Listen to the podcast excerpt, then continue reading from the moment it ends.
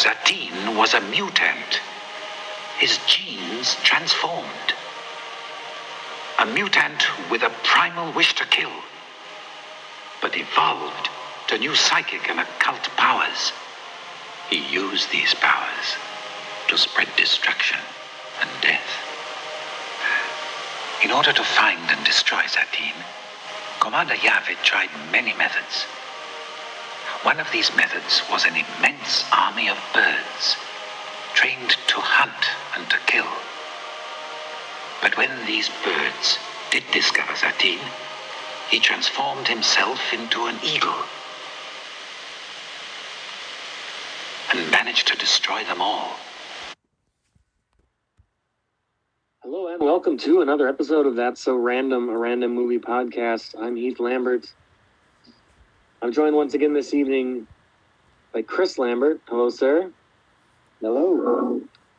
To talk about a very bizarre movie. like it, at a, it's at a level of bizarre where you part of you wonders if it's not a work of genius or if the other part of you is right and it's just kind of a piece of shit. Like so weird. I don't know if it's either, but I think it's it's closer to piece of shit on the spectrum. Yeah, it's like if it's like if someone remade The Omen, but then added a bunch of weird Highlander two sci-fi mythology to it for no reason, like. Because it changes all the Bible stuff to outer space stuff, which is an odd decision. Um, have I even said what the movie is yet? I probably don't. know. it's The Visitor from 1979, which I incorrectly, at the end of last episode, when the magic button picked the movie for me, I stated that the movie, I misread and said that the movie was directed by John Huston. Uh, it's not. John Huston is in the movie, but I'm used to seeing the name John Huston associated with directing because he directed Annie and the Maltese Falcon and Prizzi's Honor and a bunch of movies. Um, but no, he's one of the stars of the movie. Did not direct it. It was directed by an Italian gentleman named. I'll probably ruin this, but Ju- Giulio Paradisi. Um, which explains why it's shot like a Dario Argento movie. yeah. Like it looks so much. The cinematography and the just the way it's filmed. This person is definitely from the Dario Argento school of. Except most of Argento's movies are pretty good. this is not really. So I don't know. Yeah. I think it's funny to note that he's actually directing this movie under the name Michael J. Paradise. Yeah, the writer is under like a slightly altered, like Americanized version of his name, too, which I'm guessing wasn't so much that they were ashamed of it and trying to hide as it was more to make it palatable to an American audience. I don't know because it's all American actors and stuff. But I don't know. It's it's it's a real hodgepodge of stuff, and I don't. Other than knowing I didn't really like it, I don't. I'm still not sure what to make of it because it's it's so odd. Um, so we begin with. Well, the first scene is John Huston in a very bright desert or blizzard. I don't know. Both. A blizzard in the desert, I think uh, so. facing off against a little snow-covered child. And we don't really know what's going on there. Then we cut to there's like a solarium, and it's a cool room. It's like a like it's almost like a greenhouse, but with like seats in it, comfy seats that you can sit in. And there's a real Jesus-looking guy telling a room full of little bald children this mythology, which is that, and the way the way this guy this guy has to be Italian, and is like trying to speak phonetically or something, because or they wrote it this way, which is even crazier. Because instead of Satan, it's Satine, who escaped from Commander Yahweh's spaceship and came to Earth. He's a mutant, which is how he pronounces it numerous times. A mutant, like Pumaman. it's such a weird syllable to put the, the emphasis on. Um, yeah, and so Commander Yahweh was trying to track down Satine on Earth, so he sent his army of birds, angels, anybody, to get him. But then Satine turned into a hawk and fought them off, and he's been hiding out on Earth. I don't. It's so. It's such a goofy. Yeah, I don't know. This Yeah, weird sci-fi. they- he talks about the fact that Satine has uh, he has a lust to kill and psychic and occult powers. And when he escaped to Earth, he mated with Earth women and passed those powers on to his children. That's part of this whole story that he's telling. Yeah, so he's apparently made a bunch of antichrists before, and it's happening again. And we don't know what, until the very end, we don't know what happened to all the other ones, but um,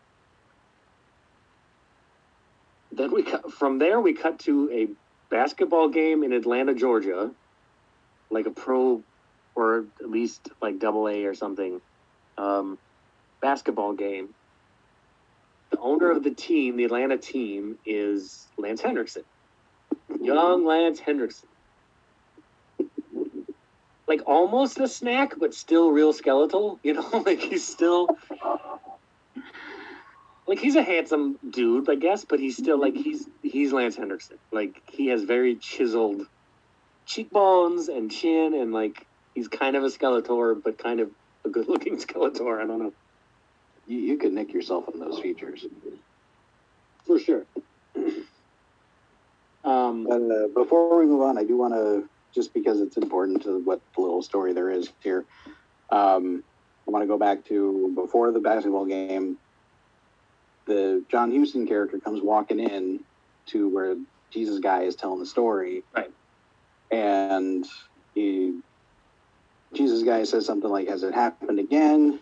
And Space God says, uh, yes, her name's Katie Katie Collins, and she'll be eight years old. And then we get beat over the head with dramatic '70s music from like the Mod Squad or something, really, really loud, which happens a lot in this movie, like seven or eight times.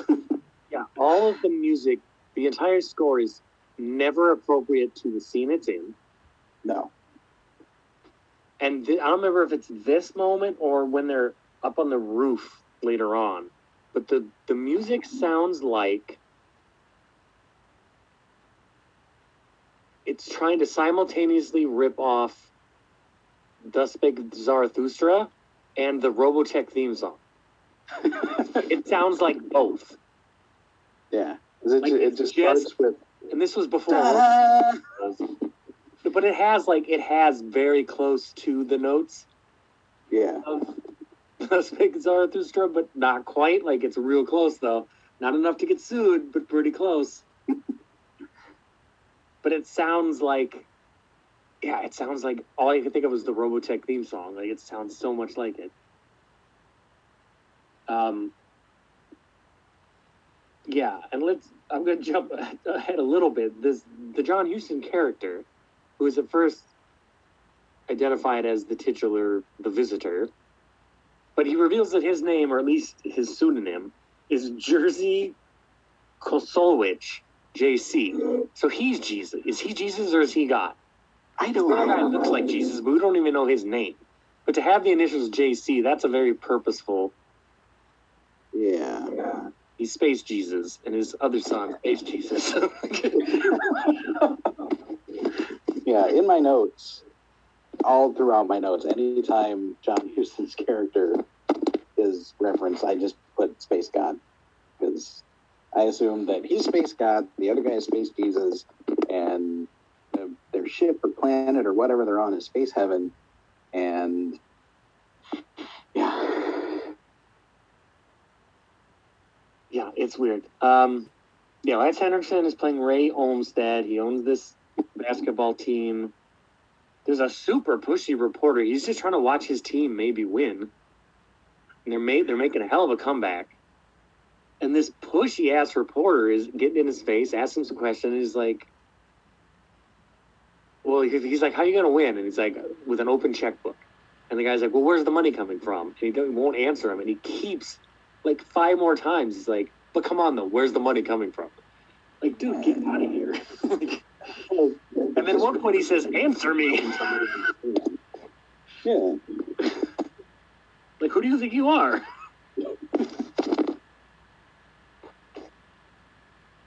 um, yeah, little Katie Collins, who's the daughter of Barbara Collins, who is Ray's girlfriend, um, is wandering around the arena as this basketball game is happening.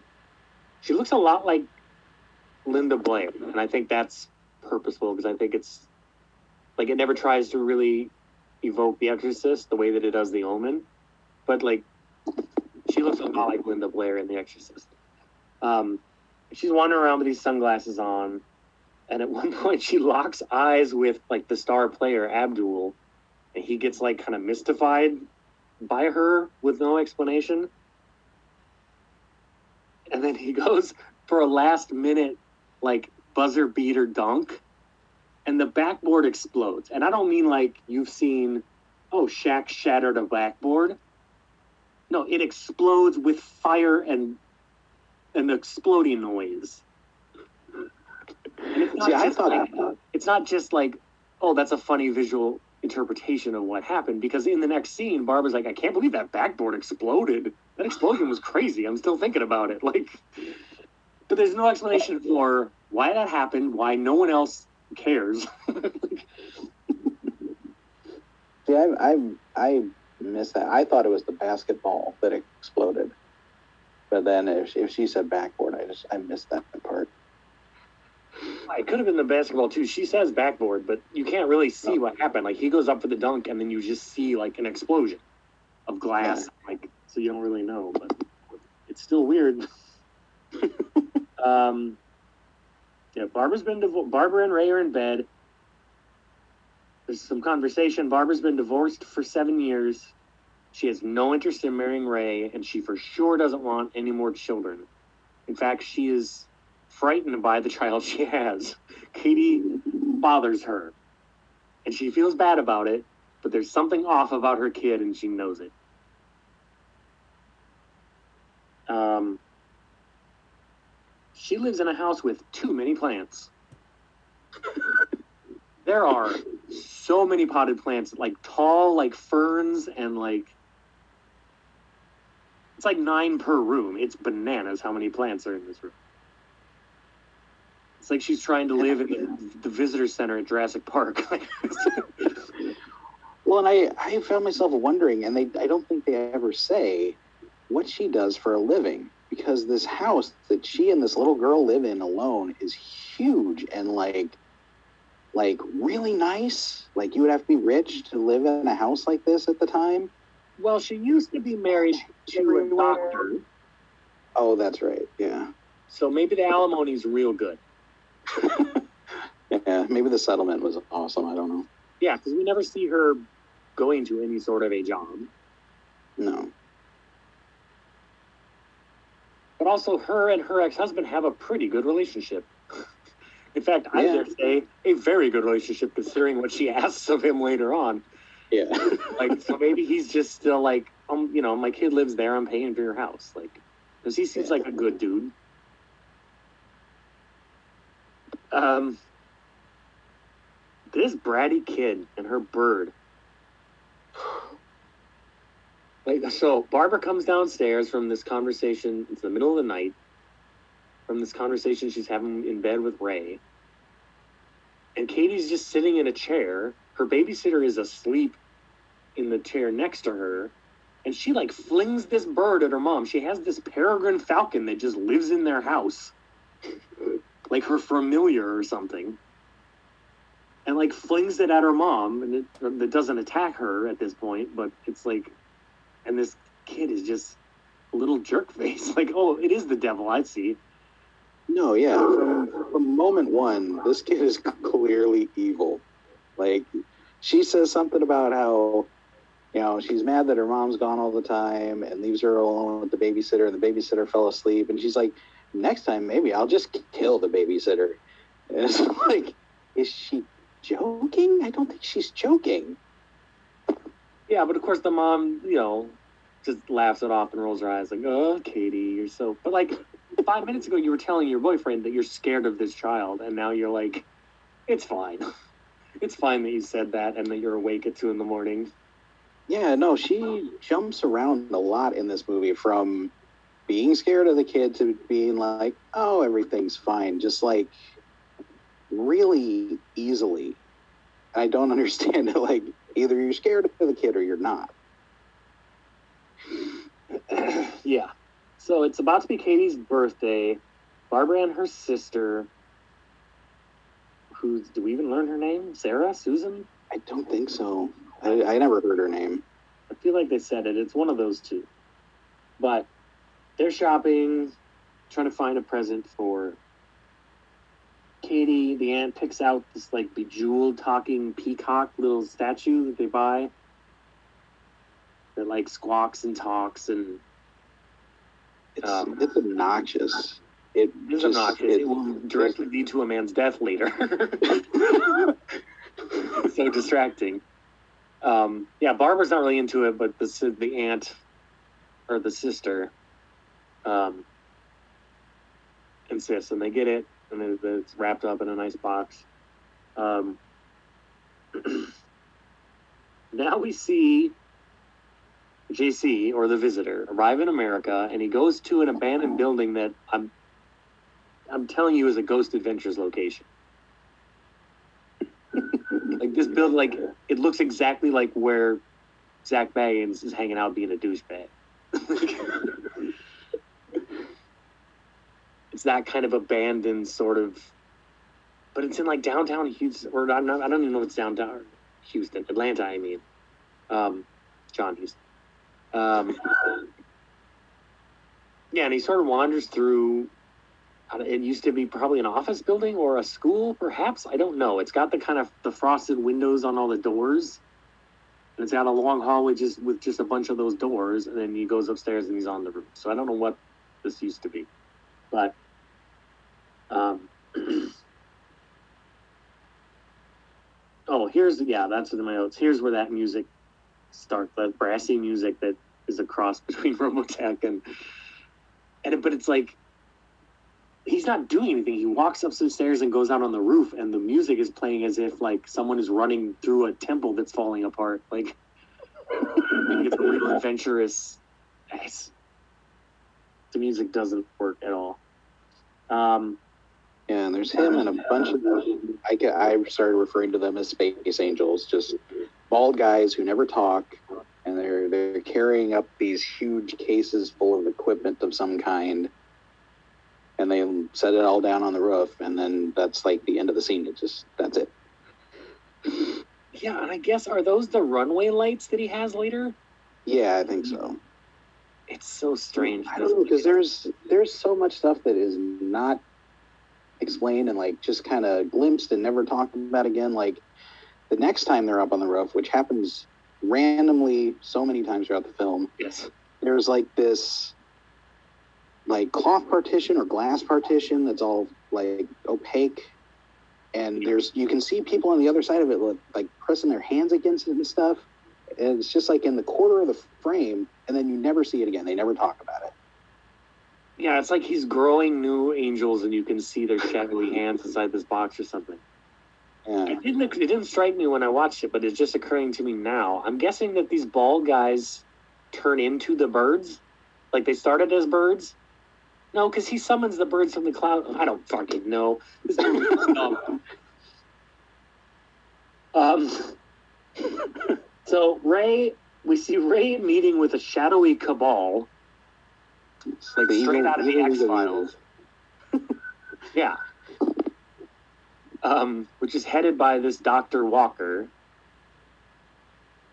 And basically, the we're it's revealed to us immediately with no, like they didn't draw draw it out as like a reveal later in the movie that he's working for this shadowy cabal. He has been put in Barbara's life very purposefully with the sole goal of knocking her up. Mm-hmm. Like you must convince this woman to marry you and accept your seed. like we need this woman to have another child because there's something about her genetically that she can make Antichrist. She made one, but we need a boy one. So you have to have a boy with this. That's what he's been like hired to do. So he's a secret sinister man as well. And they take they waste no time telling us that. Which is kind of cool, I guess. it would have been like, I don't know, it would have been an interesting reveal later on maybe. I guess it works either way. But um now we're at Katie's birthday party. It's Katie, right? Yeah. Yeah. Yeah. Katie Collins. Um, they do a cool kind of. I think nowadays it would be either CGI or like some kind of contact, but they they weren't like contact lens technology wasn't up to snuff in 1979. But they find a way to like the way that they light her makes her eyes. And I've seen it in other older movies too, but make her eyes like super shiny and silver. Yeah, whatever light they're shining in them at the angle that they're doing it, and it's I don't know how they do it, but it looks pretty cool. Yeah, yeah. Like a very, very simple effect that nobody does anymore because now we have contacts or yeah, computer effects or something. Um, she's at this birthday party. She's pretty stoned. Like a bunch of people are lining up to like kiss her on the cheek, and she clearly is not into it. Like she yeah. She put up a smile as they walk up, and then as her face drops, and then she smiles again, and then it drops. Yeah, she's just tolerating it, really. Well, she's above all of these people. in, at least in her mind. And the visitor maybe shows up, question mark, and just waltzes into their house for not the last time in this movie. Or he's not really there at all. I don't know. Because she sees it but then he's kind of stalkering outside the window, and she sees him, and then he's gone. But then she goes to look at the bird, and she turns around, and he's in that. He's inside the house. Oh, okay. Yeah, that's right. Him. But then when she looks again, he's gone. Yeah. So I don't know if he was actually there, or if she's getting visions, or what. But, um, but here's the thing here's the problem with revealing to us this early on that Lance Henriksen is a bad guy and this is part of the plan, and revealing to us that Katie is an antichrist, is that you could have mm-hmm. milked a lot of mystery out of like, who's this weird old man? Why is she seeing him? Why is he following this girl around? Because you would assume he's the bad guy. But you've told us right up front no, he's Jesus, and this girl is bad. So there's no mystery to it at all. Yeah. It's sort of just marching towards this inevitable conclusion, but there's no. I mean, I have questions, but there's no questions. You know what I mean? um, so she goes to open the peacock that the aunt got her, and the peacock is not in there. There's a loaded gun in the box somehow which she runs across the room. Hey, mommy, look at this, and drops it, shoots Barbara in the fucking spine. Into birthday party. and it comes so out of left field.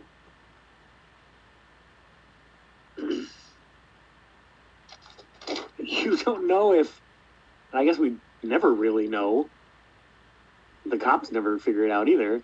If she swapped this out for the gun because she intends to shoot her mother? But how does that fill Satine's plans? Or was yeah. it magically replaced? I guess it had to be when we start learning details about this gun, but you don't really know because she's pretty unfazed that she has paralyzed her mother. Um, yeah, then there's a long montage that cuts back and forth between Barbara having surgery and them sort of learning that uh, she's just paralyzed now. She's going to have to be in a wheelchair. They tried, but they couldn't do anything about it. Dr. Walker is her doctor, leader of this cabal. Um, and it's cutting between that and Katie just dicking around the house as if nothing has happened. Like, there's no one there to watch her. Her mom's in the hospital. And then she's at gymnastics. And the gymnastics teacher's like, Oh, you're good or whatever. And Katie's like, I will be perfect. so I don't know who's watching this kid at this point, unless that babysitter's still around. Because Ray is usually at the hospital with Barbara. So Yeah, and like during the gymnastics montage, she like two or three times just spikes the lens really hard, just looking right at you, like I'm evil. Yeah, there's a lot of that, and there's a lot of also time. And again, it's it, I feel like it's a Dario Argento thing. There's also lots of times where like rack zooms to someone's mouth when they speak, like super close up on their lips, where they're like, and then I, ba and it just zooms. Went to the store, like it's it's just super zoom onto somebody's mouth real fast. Um, it may it makes some choices stylistically. The um, yeah, so Barbara's now paralyzed. They bring her home to the hospital. They have one of those stair elevators. I don't, is there an official name for those things? I don't know what those are called. I want to say stair yeah. climber, but that's like exercise equipment. It's just a stair elevator. They always call it an elevator in this movie, but it's the thing you've seen it in movies. It's the thing that the old lady in Gremlins gets shot through the side of the house with. um, that's how she's getting up and down these stairs in the house. the cops are questioning the both the shop owner and the aunt, trying to figure out. Okay, so you bought this peacock, and then but when she opened it, peacock wasn't in there. A gun was in there. How did this happen? But they can't get any, you know, they don't get anywhere because the shop owner didn't know anything about it. The aunt didn't know anything about it. This cop is played by Glenn Ford, who I think most people who's been in a bunch of stuff, but I think most people would know as Pa Kent in the Richard Donner Superman movies. Or I guess just the first one. But um, so another familiar face. This is definitely towards the end of his career, I think. Um, and then another familiar face immediately after Shelley Winters. the always great Shelley, so good in the Poseidon Adventure. Mhm. But she comes in in Mary Poppins cosplay. She's been hired as the new housekeeper to help because Barbara's in a wheelchair and Katie's rambunctious. But yeah, she she's dressed literally like Mary Poppins. Mhm. it's pretty.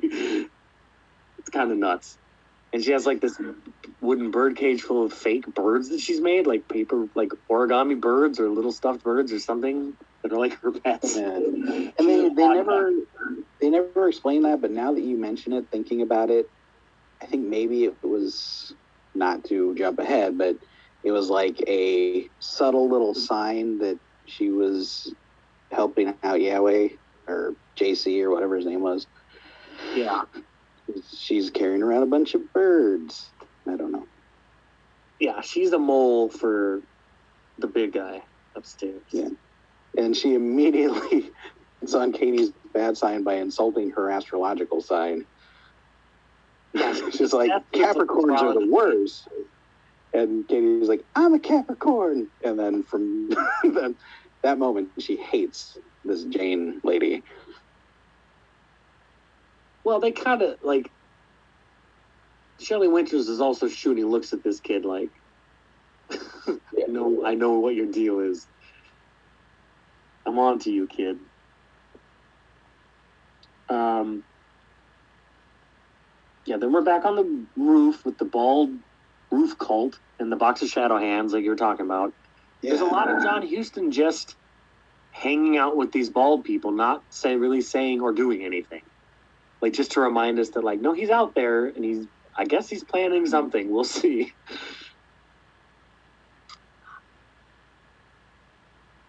Now, so okay, so Katie has to leave for school. She kind of gets into it with Shelley Winters a little bit. Shelley Winters is like, "Oh, you need your backpack. Don't forget your backpack." And they have a real like stare down. Um, and this kid runs out in front of the bus. I'm telling you, for real, this kid almost got hit by that bus. Did you see how close? Because it's barreling down the street, and she runs out in front of it, and it slams on the br- like. I'm telling you, for real, that child almost died on camera. Right. She came so close to getting hit by that bus. like, to the point that I thought, oh shit, this kid's about to get hit. I thought, oh, this is how the movie's progressing. This kid's gonna get hit by this bus. It's she's inches away from being nailed by this bus. Um, so Glenn Ford is tailing the bus, the school bus that she's gotten onto, because he has it in his head that, well, I guess if the shop owner didn't know anything, the aunt didn't know anything. Obviously, Barbara wouldn't do that to herself, but I still feel like there's other party goers you should maybe investigate before the eight year old. because Yeah. as another cop asked Glenn Ford, well, where would an eight year old even get a gun from? Good question. Why are you following this child around? Um, here's where I kind of start to like her because she, the consummate brat, he thinks he's sneaking up on her and he's like, crap, I didn't see her get off the bus. Where'd she go? And he comes around the other side of the bus and there she is. You know, and she's like, why are you following me? Are you a child molester? And then, um, I don't remember the exact line, but he's like, I just wanted to, I, I want you to tell me something. And she's like, is it go fuck yourself? and I love children swearing. That's just a thing I'll never kind of be tired of. Um, especially a good, it's a good solid, like, go fuck yourself. like, and then, he, yeah, she he asked her, her. Yeah, go ahead.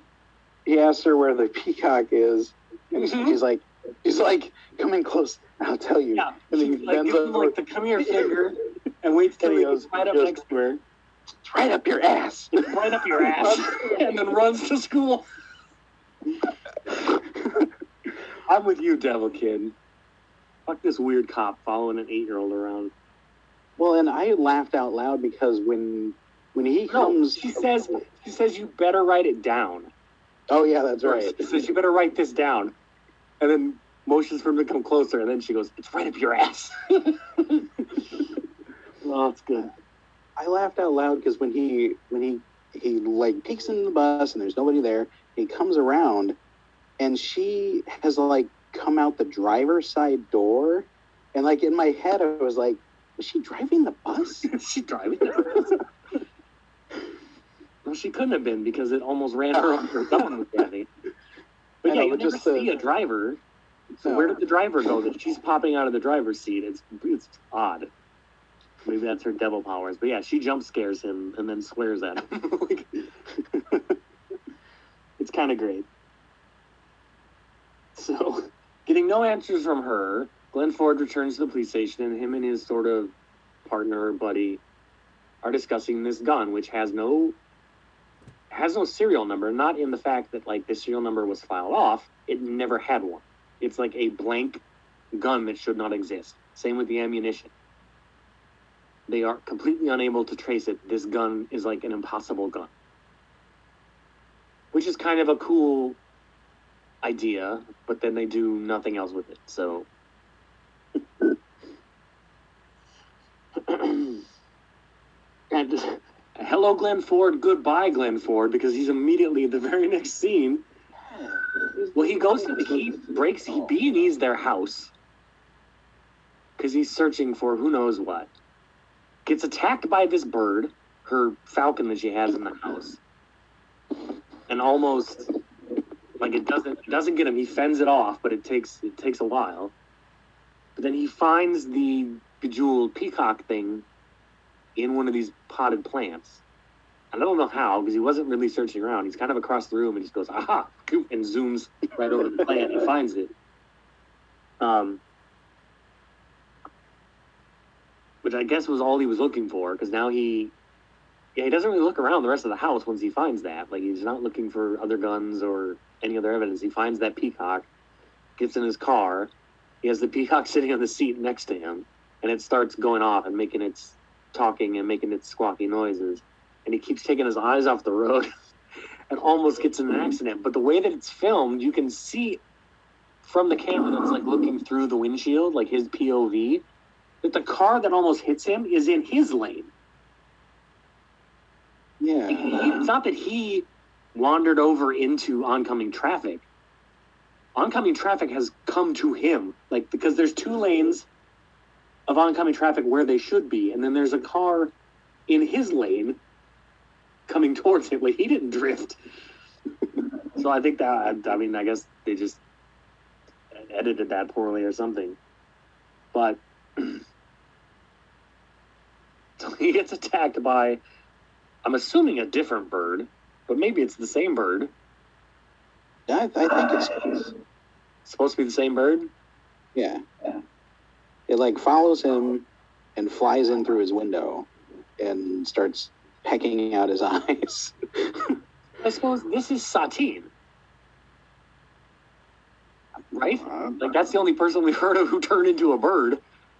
This evil bird. Yeah, I don't they know. never say that, but that's that's a pretty pretty solid assumption. I would say. pretending, he's pretending to be a bird to watch over his daughter. I guess. I don't know. But how? But it's not really his daughter because we meet Katie's dad, who's not the devil. He's a perfectly pleasant gentleman. Like, Yeah, I would assume that that Barbara is his daughter, and this is his granddaughter. uh, She's the one with the this special womb that makes demon children. I, yeah, I guess. it doesn't. I mean, The, the, the mythos is very vague. yes. Well, it's overly specific in the wrong spots and vague in the wrong spots. um, but yeah, this bird attacks him and just break, dude. Yeah, If this bird is in his face, pecking his eyes, and he's still driving full bore down the street, crashing into people and, and or he hits a car, he hits a phone booth. He travels a good quarter mile and without slowing down whatsoever. Like step one is stop the moving car. I know there's a bird pecking you, but Yeah. that should be step two after not driving a car that you can't see. But now that I think about it, that does happen a lot in movies where somebody gets attacked driving a car and they just keep their foot on the accelerator and keep driving forward as they're being attacked. Yeah, I get. I mean, I'd like to think I would have the presence of mind to hit the brakes, but maybe I've never been attacked by a bird, so I don't know. And yeah, he rolls the car down a hill and disrupts an intramural softball game. And they come running over to Oh, try to hang help. on. First, Oh, first, yeah. and this is other than the swearing child, my favorite part of the movie. There is an insane piece of stunt work here, because he hits this motorcyclist. Oh yeah. The motorcyclist. Oh, this isn't a dummy. This is a stunt driver. Hits his windshield and gets folded like laundry. Like this guy, the way this guy folds in half, hitting this windshield is crazy. And I can't believe that man is alive. I hope he's alive or was after because it's it's one of the wildest accidents I've ever seen on like this guy on a motorcycle got hit by a car. It's just woof, it's rough looking. But then yeah, then he rolls down this hill through this chain link fence that is a magic chain link fence because you see when he gets to the bottom of the hill the chain link fence is just kind of under the car, sort of. But when it stops, the chain link fence is completely wrapped around his car like a burrito. Car instantly sets on fire and explodes. Goodbye, Glenn Ford. like he was in the movie for ten minutes. Um, one could almost say he's burned alive. What? I said one could almost say his character was pointless. Like you could remove that ten minutes of the from the movie and not change a damn thing. Yeah, because it's not like another cop shows up and the investigation continues. Like police investigation into this matter is concluded now with the combustion of Glenn Ford. Um, so now we're back at the house. Shelley Winters is cleaning. She keeps singing the "Mama's Little Baby Wants Shortening Bread" song. It gets pretty annoying. Um, and Barbara's rolling around in her wheelchair, and she's like, "Hey, what do you think of my daughter?" And Shelley Winters goes, "Katie." No. One of my other four daughters you haven't met. Yeah, Katie. Who else am I talking to? Duh. And then, but her response is, "Oh, she's bad." And then she says, "One of the most insane things I've ever heard in a movie." She says, "Our characters are our fates, and some scientists believe planets understand this. That is gibberish. From top to bottom gibberish. No scientist believes that. Planets don't understand anything.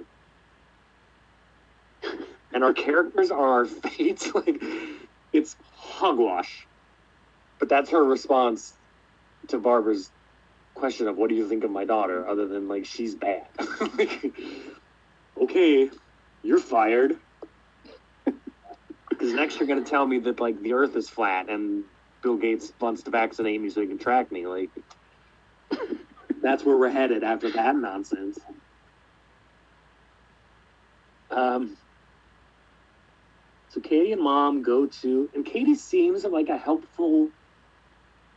She's really only a brat at this point to the housekeeper, to Shelley Winter. She seems very nice and helpful to mom. I guess she has her own agenda, but you know, she's getting the wheelchair out of the trunk and helping mom into it and pushing mom around the mall. Sort of sends mom on her way to do some shopping and goes to this cool, like indoor. It's like this weird Galleria mall with this really high I don't even know how to describe it. Like natural sunlight's coming in, but it's like an ice skating rink in the middle of this, I guess, mall. I assume Yeah. it's in Atlanta. Like I assume it still exists. and now we have a really crazy scene.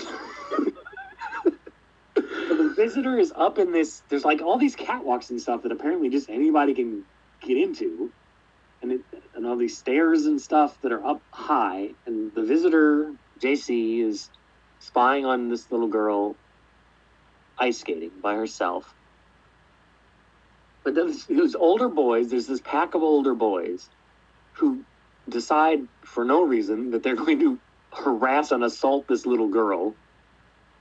And they keep trying to like smash into her and knock her down, but she has, I guess, a force field because every time they try to hit her, it's the slapstickiest shit you've ever seen. They try to hit her and it's like whoop, and they bounce off her and go sliding across the ice one after another after another. And then finally they get the bright idea of like, oh, we shouldn't do this one at a time. Like the old like why do ninjas attack one at a time when you should all attack as a group? So two of them come at her at once and like each gets her by an arm and they're spinning around. And at first you think like, oh, they're like gonna pull her arm not like they're not gonna pull her arms off but like that like they're the aggressors and they're in control here. But no she is spinning them around at high speed and with such force that when she lets them go they fly across the skating rink over the railing through the window of a restaurant. This girl superman flung these people across the hall like it was nothing. Yeah. it looks so crazy And I, I love that, like, JC is watching her at first, and then he kind of gets the idea things are going wrong, so he starts coming down these stairs. And there's like 3,000 stairs in this flight of stairs. It takes him 20 minutes to get down there. And by the time he does, everything is over with. and it kind of struck me. I was like, is this like an allegory for why does God let bad things happen? Well, He did tried. you see He those really stairs? there was like a thousand stairs. I, I tried. I got there as quick as I could. You know how high up heaven is? I keep telling Jesus put an elevator in, but he's busy. So I gotta run down all these stairs. I'm sorry I didn't get there in time to save you. Yeah, it's it's a crazy scene. Crazy scene. Um and, and just very goofy and you know, like I said, slapsticky and out of place. well, actually, kind of nothing is out of place because everything is in place in this movie. Like anything could happen in this movie, and I'd be like, "Yeah, that tracks." like it's so all over the place.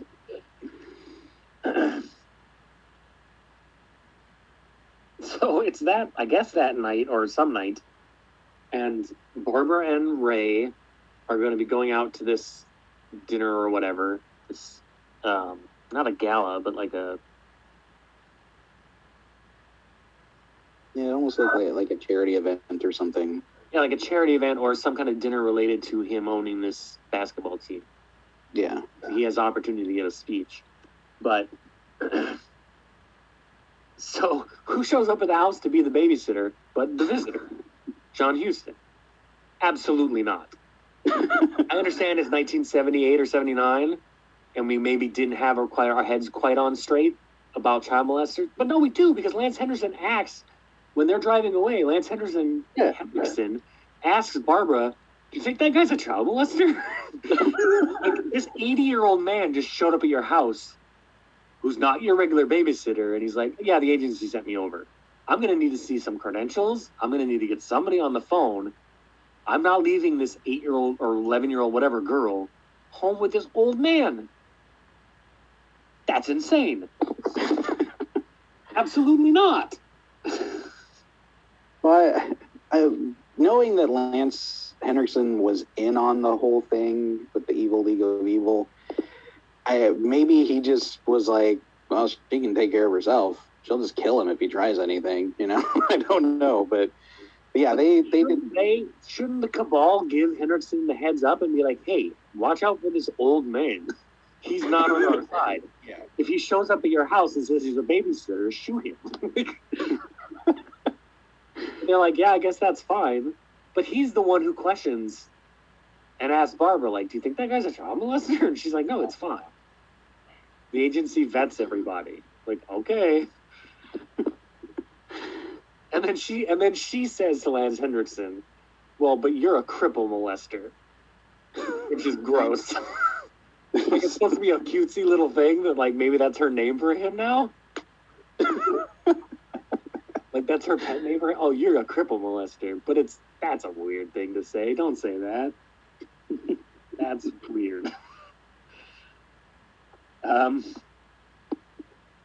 So, Katie and God are playing Pong on this weird they have this weird projection system that the projector just looks like it's three different colored lights but they're playing pong like on the wall sort of or like on a big screen.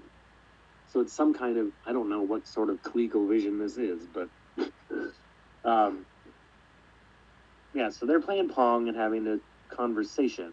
They seem to kind of know what each other's up to because she's like, "Oh, are you here to kill me?" He's like, "No, I'm not here to kill you. I don't kill children. I want you to come with me. I'm offering you a chance to come with me, and if you don't come with me, once my friends get here, we're just gonna take you. like, we're going to kidnap you." And she's like, Well, no. "We'll. Well, there was before that. There was uh, one scene. There was just like a brief little scene, and it was immediately took me back to the you know not questioning that this guy's a child molester thing because they have that conversation. You think this guy's a child molester? Blah blah blah. They cut back to her and him in the house, and he's saying, "Close your eyes." And yeah, I'm like, "Wait, what? No, no, no! hold on, Don't throw that line in right there. That's." hit the brakes. and and he's like, close your eyes and, and imagine uh, another time and another world and another existence. And she's just like, okay, you know, like doesn't even act like that's weird or anything. No, because she's she's hyper intelligent or hyper aware. Like she's Oh, that's true. what's yeah. up, you know? Like she had him pegged kind of as soon as she saw him, I think. Well, plus she's been seeing visions of him in her house or whatever too. So, Yeah. Yeah. um, there's a scene where the visitor is going around turning all the lights in the house off for reasons I don't understand, and one of the light switches is on this leopard statue. There's like this statue of a leopard, and he walks over and clicks a swip, uh, flips a switch on it, and all the lights go off. That's that's a weird place to put a light switch because it wasn't a lamp. It turned off all the lights in the living room. So bizarre. Um, and we don't know why he's doing that either. Because by the time when Barbara get, comes home, the lights are back on and he's asleep on the sofa. like I don't know why they never show why he was turning the lights off. But uh, at the dinner that Ray and Barbara have gone to, despite her having very clearly told him, I don't want to marry anyone. And making that pretty clear, he, in front of everyone, announces that he plans to, like, he doesn't propose per se, but he announces to this room full of people that he's going to marry her. And of course, rightfully so, she gets mad and wheels off. He has to come and kind of talk her down. It's like, dude, she told you. Like, you can't, like, publicly embarrass her with it. Like, maybe she'll have to say yes if I do it in front of people. Not cool, dude. No. She wasn't having it either. yeah, so she gets home. The visitor's asleep on the sofa. Katie's upstairs asleep, I guess. So the visitor leaves. She finds a note from Katie that is like urging her to marry Ray. She's like, "Oh, you have like you have to marry Ray. It'll be great. Then we'll be a family." And calls her selfish. Like, mommy, you're selfish. Marry Ray, will you? No, unacceptable. then it's like the next morning or something, and Barbara's laying in bed reading, or maybe it's that same night. I don't know. But the phone starts ringing, and she goes to reach for it, but then from behind her, like a ghost ninja, Katie appears with the phone in her hand. Call for you, mommy. but what was Barbara reaching for? If the phone's behind her, I don't know what she was reaching for in the other direction. But she had no clue that Katie was in the room and just appears behind her with this phone. Um, it was kind of funny. Ray's on the phone saying, like, I have to go to Los Angeles. I think it is. Could, you know, you should come meet me at the airport and say goodbye to me. And uh, Katie's really horning in on this conversation, like, oh, it'd be so great if you were here, Ray. Like, really trying to sell it that, like, I love Ray so much and he would be a great daddy and you should marry him. Like, so that, like, clearly, whether they know it or not, Ray and Katie are in cahoots and working towards the same thing, but we never see a scene of them, you know, planning anything or like Right. really try to sell your mom on this and I'll try to, you know, I'll hold up my end. So I don't know if they're working together specifically or if they're just both trying to reach the same goal in their own way. I don't know. Uh, um, so Katie, no, not Katie. Um, Barbara goes to the airport, but Mrs. Ray has already left. But Dr. Walker is there. And it's at this point I realize it's pretty rude for a paraplegic to have a doctor named Dr. Walker. you know what I mean? Like what a what a grim reminder of your fate. That just well, and and before he leaves, I guess he he meets with the, the Evil League, uh, and they tell him they're like, "Look, this isn't working. You you failed. You haven't convinced her to marry you and have a baby. So we're taking matters into our own hands." Yeah, I assumed that meeting was what he was flying to, but I guess not. So I don't know what he was flying to Los Angeles for. Yeah. But yeah, So they're the next scene is at the airport. yeah, they basically fire him and say, you know, you're not getting this done fast enough. You know, sorry you can't force yourself upon this woman, but we're gonna have to do this ourselves. Um, and Doc, Doc Walker's trying to get Barbara and Katie to come to his house, and he's kind of persistent about it, and Katie's kind of persistent about it, and Barbara's wisely like, "No, I'll see you when the next time we have an appointment." Like, I don't need to come to your house, Doctor. That's weird. um, so then, driving home from the airport, they have car trouble. The car stalls. And Barbara starts getting freaked out because the semi is pull, driving up behind them that has the weirdest lights I've ever. Have you ever seen a semi that looks like this? No, It has a ring of lights lights. all around the front of it, like it's supposed to look like a UFO or something. Right. Like it almost looks like the ship from Close Encounters as it's getting close to them, but it's but it winds up just being this semi truck. But the lights, the, all on the front and sides of it, are bananas. I've never seen anything. It has to be just made for this movie because I've never seen a truck like that. Um, so she's starting to get freaked out, but it passes by them, so she starts to feel better. She calls. She has a car phone, so she calls for a tow truck. Um, Katie is smiling the entire time, creepily smiling, just in the back seat, not worried whatsoever. So Well, she- she's like- she's in on whatever this plan is. He's even sitting there going, "Mommy, did was, were you scared? Did that truck scare you?" Like, like almost taunting her.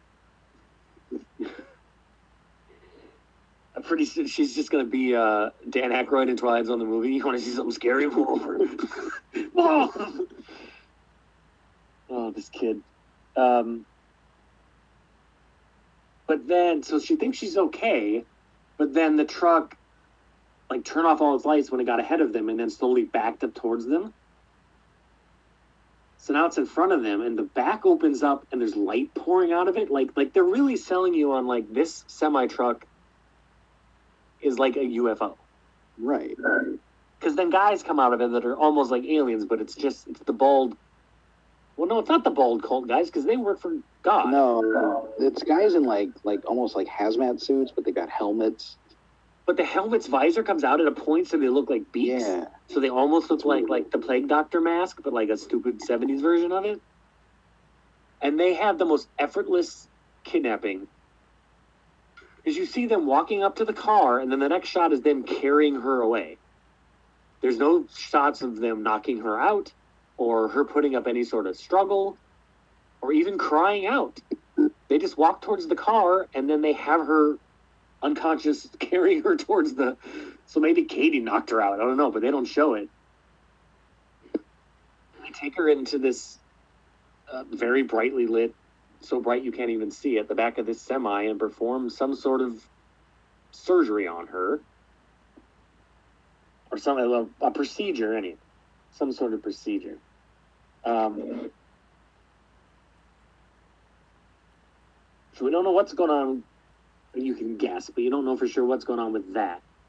Then the visitor's up on a rooftop, or I guess the same rooftop, and now it's night, and there's a crazy light show going on that we never.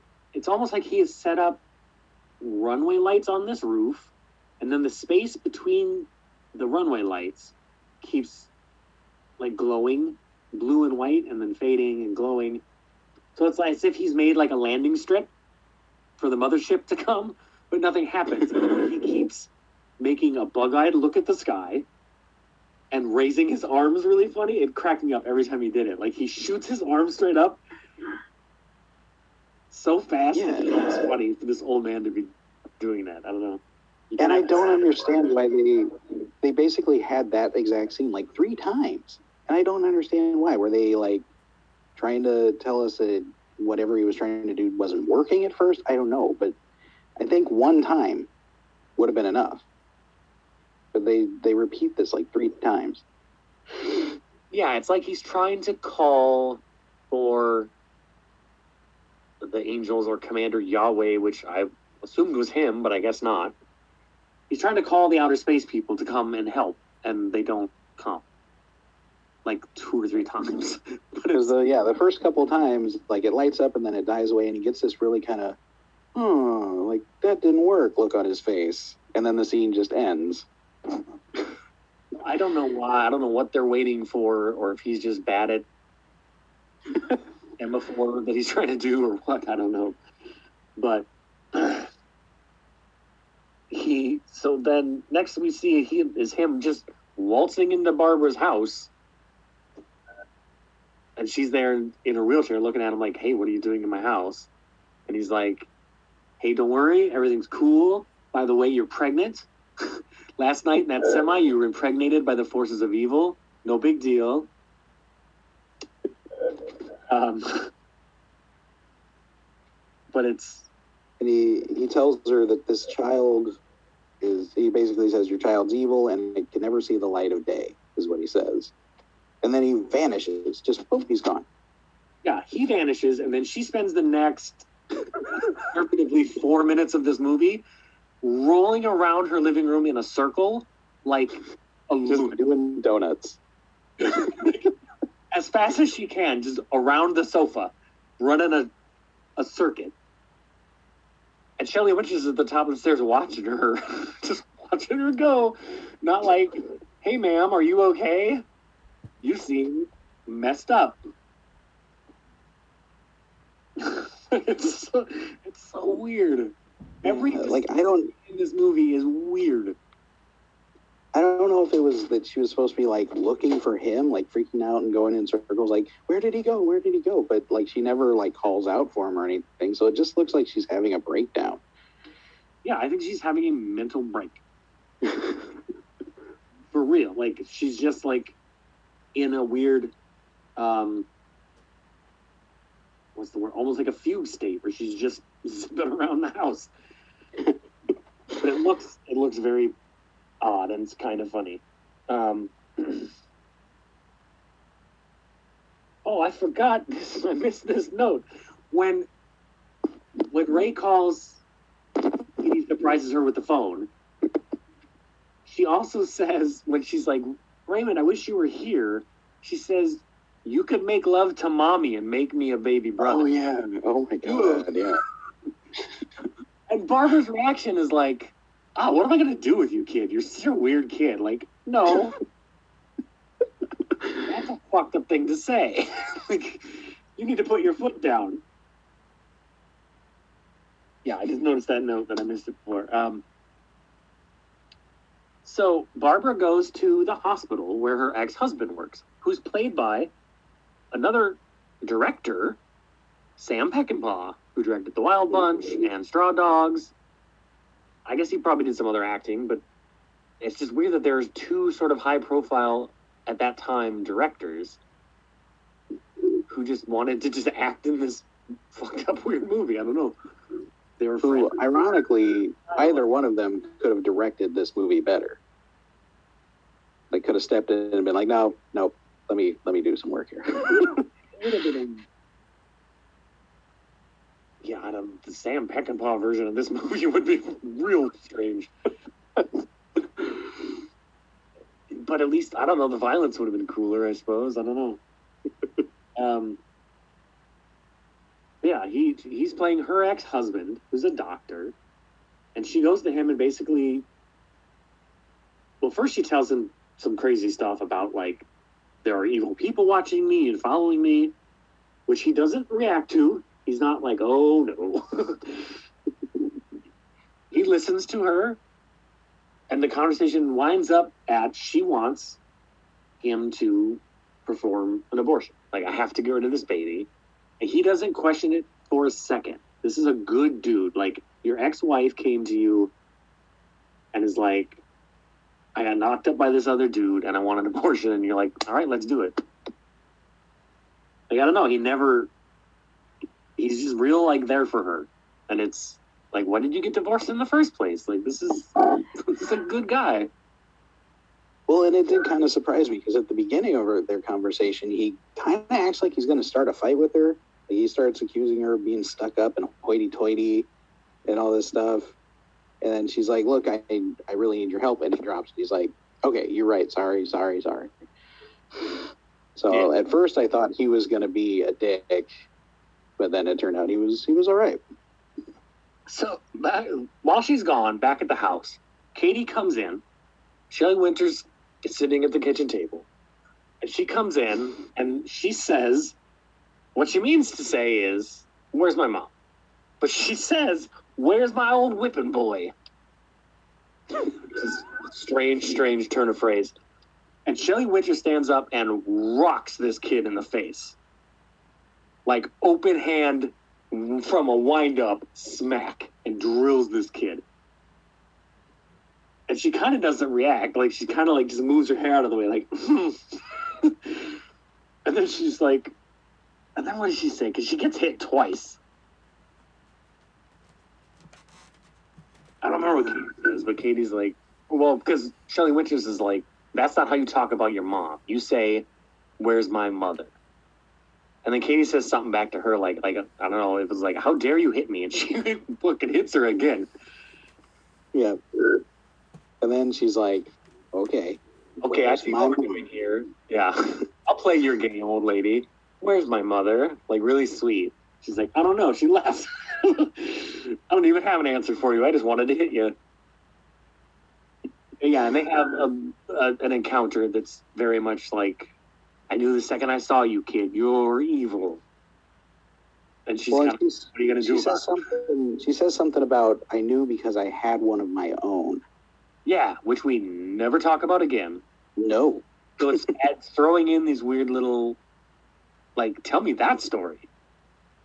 What is that about? Do you have an Antichrist too and you drowned him? Like, you put him in a bag of rocks like a kitten and threw him off a bridge? Like, that's more interesting than the shit you're giving me, the ice skating and stuff. Like, yeah.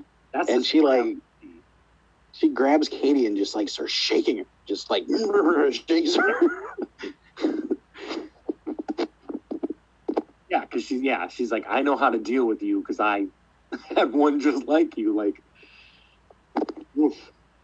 And then finally she tells her, she's like, she's like, well, she left here with with a very nice old man, and Katie just like hauls ass out of the like out of the house, tearing across town. Yeah, Katie runs across a good chunk of Atlanta. Just, just running. Like, it runs to, I don't know how she knows where she's going, but runs to the weird abandoned Ghost Adventures base that the visitor lives at, where his roof is at. And it is a real Ghost Adventures place because she steps into the hallway and every one of those glass doors like swings open. Like the place is haunted. Well, I assume that was her, like opening all the doors so she could look in them as she was running down the hall. I don't know, with her telekinetic powers. Yeah, maybe. But that's kind of the only telepathy or tel- telekine- telekinesis she uses in the movie. What a waste. Well, no, except for the like next the place is like setting a trap for her almost like welcome danny and opens the doors i don't know. Well, no, because in the next scene, well, the same scene, he he leads her out of the building and like across town, and like there's this bit where she telekinetically drops a uh, fire fire. escape onto this little shack that he's hiding in, but it he's totally escapes unscathed. Which, by the way, I was going to ask you the the close up shots of the nuts like unscrewing. where you can totally see the, the wrench Yeah, you can see the wrench like turning the nuts. It's like, wait a minute. not in every shot but there's a couple quick shots where you can absolutely see a wrench turning these bolts but And so yeah he gets with that. out in like this it's like a food truck almost Yeah. and she sees him and drops this fire escape on it and smashes it and he's fine. I don't know if the guy inside it is fine. Oh no, hot dog vendor guy's dead for Uh, sure. and then he leads her to like this. He didn't Yeah. warn this guy or drag him out with him. Nope, space god has failed. No good. But uh, he he leads her to what I thought going in the door was a strip club from the from the marquee outside. But they Yeah. get inside and it's like a hall of mirrors. Yeah, so it's like they went to a carnival hall of mirrors, but that's not what it looks like from the outside. It looks like a burlesque house or something. yeah, she's And in like a real Bruce Lee game of death. Is that the one? With the hall with the all the mirrors at the end? Is it game of death? Yeah, I think so. And like he keeps appearing in them and disappearing, and she's first she's like smashing with her fists, and then she starts doing it with her brain. She just like looks at him and they start shattering. Yeah, and that's kind of a cool visual thing where she'll run up, she runs up and like double fist pounds these mirrors and they shatter. Which I don't know. I mean, safety glass or not, that seems like a dangerous thing to have a kid doing. But you already almost hit her with a bus, so this should be okay. um, and how does that resolve? He just like runs away and leaves her there. That yeah, they that just kind of ends with her shattering the mirrors, and then it cuts to Cuts back to Barb at the house. Barb- getting Barbara returning home. Yeah, Yeah, Bert. Is it Spanky or Squeaky? Whatever she named him. This falcon that lives in their house attacks Barb, and it's a pretty extended. All the bird attack scenes are very like they're holding this bird off from their face for forty-five seconds. Like it's it's a very drawn out procedure. But Yeah. so she throws this bird off and scoop, wheels herself into this room and locks and shuts the door behind her. And this bird starts opening the door, like the Ow, velocity I, freezer. Like, I thought it was going to open the door like a velociraptor. I really did. but like it just like it's like it landed on the handle and its weight is going to slowly and it's bouncing up and down, so it's going to slowly it's going to figure out how to open this door. And then the door does open, but it's Shelley Winters standing there with this dead bird in her hands. Yeah, in fact, to me, it looked like half the dead bird. It looked like she just tore it in half. I, I, didn't see that, but that could be. And she's like, she's like, "You're safe now. No one's ever gonna hurt you." And then three seconds later, her daughter appears from behind her, grabs the wheelchair, races her around the room, and smashes her into this. It, it's not an aquarium because there's no fish in it. no, it's it's, like like it's like water tank. yeah, like it's a like a wall. It's like a wall of glass with water inside of it. Like it could be a cool aquarium, maybe, but I think it's just like art or something. I don't know, or atmosphere to go with all these plants. But there's no fish. Right? Yeah. And Shelley Winters does nothing. This girl runs past her, pushes the wheelchair past her. She does not try to stop her at all. I know you got your hands full of dead bird, but yeah, so she gets pushed into this wall of watery glass. And then what do we have? Then Well, I then they then I don't know what happens because the next scene is Shelley Winters on the roof with the visitor, and him saying like, you know, oh, you've done good work for me. Leaving soon. Sucks that you can't come with us back to outer space or whatever. And then it's Barbara dropping Katie off there's like this room full of doctors with Barbara like examining Katie through a two-way mirror, like she's being committed to a mental institution or something. But how did we Yeah, get from you just went through a glass wall to I mean I presumably Shelley Winters helped her corral Katie and drag her off to these shrinks. But we yeah, don't but they completely skip that, and she and she seems fine for having just gone through three sheets of plate glass. She's got a real thousand yard stare. Like she's traumatized. but yeah, she. The way that that scene ends, you could. If you never saw Barbara again, you think, "Oh, that she just died. She died by being pushed through this glass wall." Um. Yeah, I think that's the last we see of Shelley Winters too. Is her kind of Yeah, and she, yeah, like you said, she tries to talk her way. She tries to like talk her way into space heaven, and he he says to her, "No one can enter there. No one may enter there except the children." Which, if I remember right, is like a biblical thing. I seem to remember Jesus saying something along those lines, or like you have to have faith like a child or something. So it, it struck me as being real bad news for a bunch of Republicans. Anytime. but it, it just it struck me as sounding like something I remembered from the Bible. So uh, again, another big, heavy space god parallel thing. So now he's doing his rooftop runway light show thing again with his crazy arms and his crazy eyes. Works. Dancing lights come down from the heavens and sort of swirl around and go up and down. Uh, they don't coalesce into anything, but he has done something. Well, yeah, then they they t- those turn into a like a roiling storm cloud, and from those, birds come. Like a giant army of birds flies out of this cloud. I mean, badly drawn cartoon birds like the clip art birds, yeah. Yeah, well, yeah, 1979 version of clip art. Um, so that's going on. Back at the house,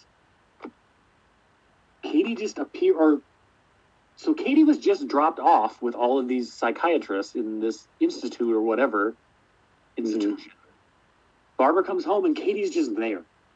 Yeah, Barbara's like Like packing a bag upstairs. I don't know if it's Katie's clothes or her clothes or what. And like she hears like video game noises from downstairs. And she goes downstairs and she's just down there with the Pong machine going again. Which I thought was just the score at first. I thought it was just the score it was just beep, beep, beep, but it's her playing Pong. And then we get the only real sort of, I guess there's been horror elements throughout this, but this is like a legit attempt at like a jump scare kind of thing. Because Katie turns around and she's got like a silver face. Like a weird, I don't know. What- it looked like like a zombie mask that they like poked holes in and then put green lights behind the holes and there were like green lights shining out through these holes in her face. yeah, she's got a weird shiny face, and she jumps or she attacks Barbara. She jumps on Barbara and she's knocks out her wheelchair. She's dragging her up the stairs. Yeah. Like she's got her mom by the legs, so she's super strong, I guess. And she's dragging Barbara up the stairs, feet first. And Ray is there. Ray's at the top of the stairs. So now they are for sure working together because he gets he gets Barbara into the and this is a, kind of a cool idea into the stair elevator thing, the wheelchair elevator on the stairs, and ties like a fishing line around her neck and ties it to the railing, and he's gonna send her down the elevator to just pull her head off. Yeah. Pretty Well, cool. there was a fun little like flub I found here where Katie's dragging her mom up the stairs by the legs, and in one of these shots, the stair escalator chair is like halfway up the stairs, which is weird in the first place because if she came downstairs, it would be at the bottom. And then she gets her to the top and kicks her in the face, and she falls down the stairs. And in that shot, the chair is at the top of the stairs. Yeah, that's just continuity thing. But we've also seen being in the middle of the stairs. I get because we've also seen Katie just playing with it a lot, like just riding it up and down by herself. So she could have just stopped it in the middle and jumped off, you know. So that's. but yeah, Katie she falls on the stairs and Katie starts clapping. She's sitting in the wheelchair elevator thing, and she's.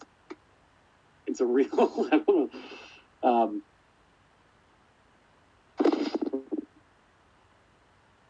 yeah, it's at this point that the lights in the sky turn into a cloud, turn into it's kind of cutting back and forth, which then turns into birds. With the fishing line thing, and then wind starts whipping through this house, this supernatural wind, and it's blowing Ray up against the wall. It interrupts them trying to decapitate Barbara. Um, and then the wind becomes birds, and all of these birds, and they're really just pigeons and doves. Like they're not like attack birds. Um, busting through all the windows and smashing. One of the birds is a statue. Yeah. It's like floating around. I don't get that. Yeah, like the wings don't flap or anything. It's just it's just like like spaceship spaceship flying around the room. Yeah, it's like made of. It's clearly made of like wood or bronze or something. Like it's not a real bird. But when it runs into Lance Henriksen, its beak grows into a knife and stabs him in the jugular. Yeah. Night, Lance Henriksen. And like And a one of army of a flock of birds lands on Katie and just pecks her to death. Yeah. Yep. Which I guess is angelic intervention. But you really took your sweet time. Yeah, and like one of the birds like flies by and cuts with its beak the line that's holding Barbara's throat. So she's she falls out of the chair. She's fine. Or no, she's still in the chair. And JC comes in and is like like holds her up and is like comforting her as the birds peck her daughter to death. I mean, that's, I don't know. She had it coming. A devil child. Um, And then we we cut to the lair of the Eagle Evil League of Evil. I keep saying Eagle. yeah, all is And uh, for no reason. well, and I got the feeling, and I I didn't mention this earlier. I totally forgot because it's not in my notes. But Oh, the, the, butt. their butler, their like manservant guy, this black guy. Every time he's on screen, he's like giving them like like furtive looks, like like he's watching them. And so I kind of got the feeling of because he's walking around finding them dead that he poisoned them or something. Yeah, Like, he's on Yahweh's side. Good call because I didn't notice that until I didn't think of it until you just said it. But yeah, there's a couple shots where we're very focused on him having this pitcher of tea or coffee or something. Yeah. It doesn't really lead to anything until the end where we see, yeah, they're all face down on the table. So yeah, he clearly poisoned them because he was like the mole in the cabal. Right. Again, why did you wait to the last minute? You could have poisoned them any time. And Dr. Walker Walker's like together. bleeding black gunk out of his eyes and nose and mouth. And Yeah, which is I don't know if, like he's not human. Who knows? yeah, I don't know if that was the poison or if that's like devil blood. I don't know. another unexplained bit of business. Dr. Walker ain't walking no more. Um, yeah, that's it. Then we're back in the solarium with Space Jesus yeah. and all the bald kids, and now one of the bald kids is Katie. So now we've come to understand that all of these bald kids that were being told the story by Space Jesus are previous antichrists, I guess, that they have captured and converted. And I guess Yeah. memory because why would you have to explain all of the mythology to them if they're part of the mythology? they didn't know they were the devil's kid, but Katie knew something was up. Like she knew she was an evil kid, but now she's not. She's smiling and happy and bald. Yeah, and he says something about uh, she's just like, like the rest of them now. He says she thought I wanted to kill her, but you can't kill a child. You can only kill the evil part, which again, just gibberish. But Well, and also like clearly this is space god and not regular god because regular god has proven time and time again that he has zero problem killing children. So a different guy. And so it's and that's it. That's the roll credits. That's Yep. the movie. It's a very very strange mix of genres and things and techniques, and it all adds up to something. I don't know. It's yeah, it's I would like, recommend watching it just because it's you've kind of never seen anything quite like this. It's so strange. yeah, It's not good, but it's no, for the most part interesting. There's definitely because what's the runtime on this? It's probably it's like it's like an hour and forty eight minutes. Yeah, like an hour and forty eight. Round about the hour mark is when I paused it. Went surely it's almost over, and there was 48 minutes. I went really. Like there's definitely some chunks in the middle that drag. But Well, like I said, the the whole subplot with the cop, you could have taken that out entirely. It affects the movie in no way whatsoever I whatsoever. guess it adds to the body count. But and you you could cut out two of the scenes with Space God on the roof trying to get his teleporter to work. yeah, And yeah, you cut out the ice skating. I don't know because there's also no repercussions of her throwing these guys through the window. Like we never. Yeah. Are they the dead? cops never come to her house looking for her. We just cut she- away to Yeah. something else. Like, so it's yeah, it's a very very odd movie, but it's trying something. Um, from a visual standpoint, even from a storytelling standpoint, like it's attempting things. It's not terribly successful at any of those things, but it's. I would almost recommend checking it out just because there are little moments here and there that are like like that that motorcycle accident like i said is yeah, so crazy such a good it's either a really good piece of stunt work or it was a really tragic and horrible piece of stunt work i'm not sure which but it's impressive to see so yeah. I in the end, I I kind of felt like it was a mix. It was like a mix between Starman and the Seventh Sign. Like if you took all the biblical stuff from Seventh Sign and explained it away as aliens. yeah man the seventh sign that's a movie That's yeah.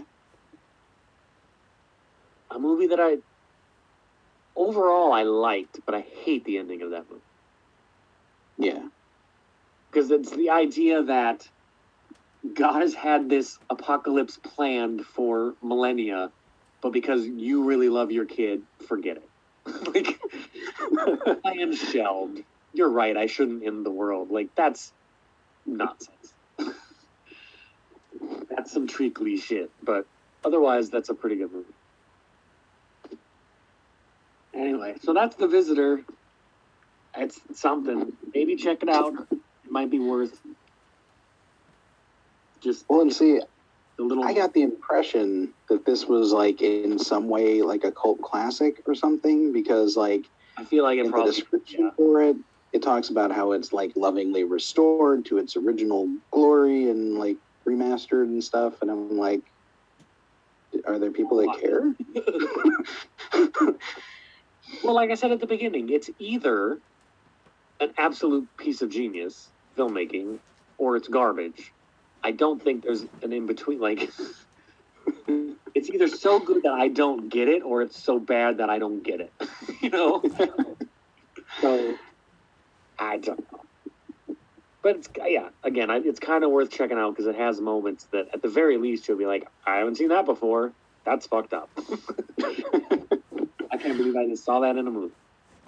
So, time to press the magic button and find out what random movie from everything streaming will be our project for next week. And it is Soul to Keep from 2019. It is on Prime, Amazon Prime, and Tubi. Hmm. Uh, a horror movie, obviously, some sort of demonic type.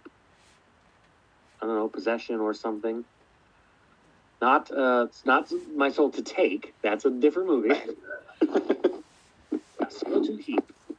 It's to be, yeah, some sort of a very low budget, as you would expect from Tubi. Um, so probably not great, but we'll see. Yeah, Soul to Keep horror movie twenty. Well, this is twenty. Depending on where you look, it says twenty eighteen or twenty nineteen. But on Amazon, that's your homework for next week. Should you choose to accept it? Where can people find you, my brother? Uh, and on Twitter, I am at nerd underscore shirt. Instagram at Project Nerd Shirt. And I have a fairly little used YouTube channel by the same name. And I am uh, at Heath Lambert seventy eight on Twitter. Is that right? Yeah, that's right. Um, the show is at That's a Random P2. We also have a email address for the show if you have any questions, concerns, comments, rants, and raves. It is uh, That's a Random Pod at gmail.com. Um, I'm going to do a thing I usually don't do because for whatever reason, I'm not 100% sure what happened. But last week's episode was wildly popular compared to most episodes. I'm not sure why that was, but for people who are into the show now, new listeners, and I never usually do this, but not only do I encourage emails, but you know what? Go to Apple Podcasts and throw me a review if you like the show. It, four stars will do. I'm not even going to beg you for five stars unless you feel like it. Go ahead. But I understand there's, you know, it's not a perfect show. But yeah, a nice rate and a nice review couldn't hurt. It would help me out. Tell your friends, pass it along. But that'll do it. I, I never pimp myself, and I should more probably, but I feel weird doing it. Anyways.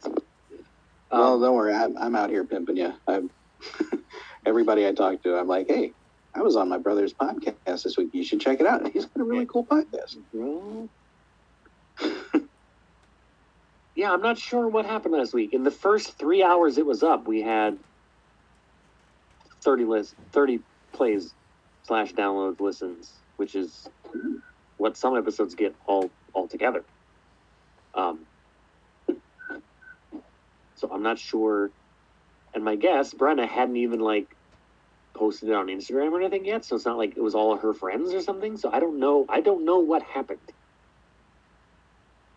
If people were just searching for Grace Unplugged, I don't know. But for some reason, and then we wound up getting, and then there was like 30 more the next day and 15 the next day. So we were up over 70, which is a first, as far as I know. So I haven't looked at the stats in a while in a while again. This is very inside baseball. I probably shouldn't even be talking about how many listeners. It's gauche probably to talk about how many listeners you do or don't have. But I can always use more. We're a small show, but on the grow, clearly. So let's keep Hey, that. you, you show up on likewise, so that's not nothing. Well, I'm sure that's an algorithm that just goes and finds anything, right? Mhm. I don't know.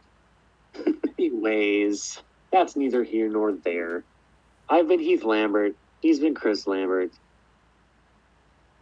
That's the episode for this week. Come back next week and have a good week in between. Goodbye. Bye.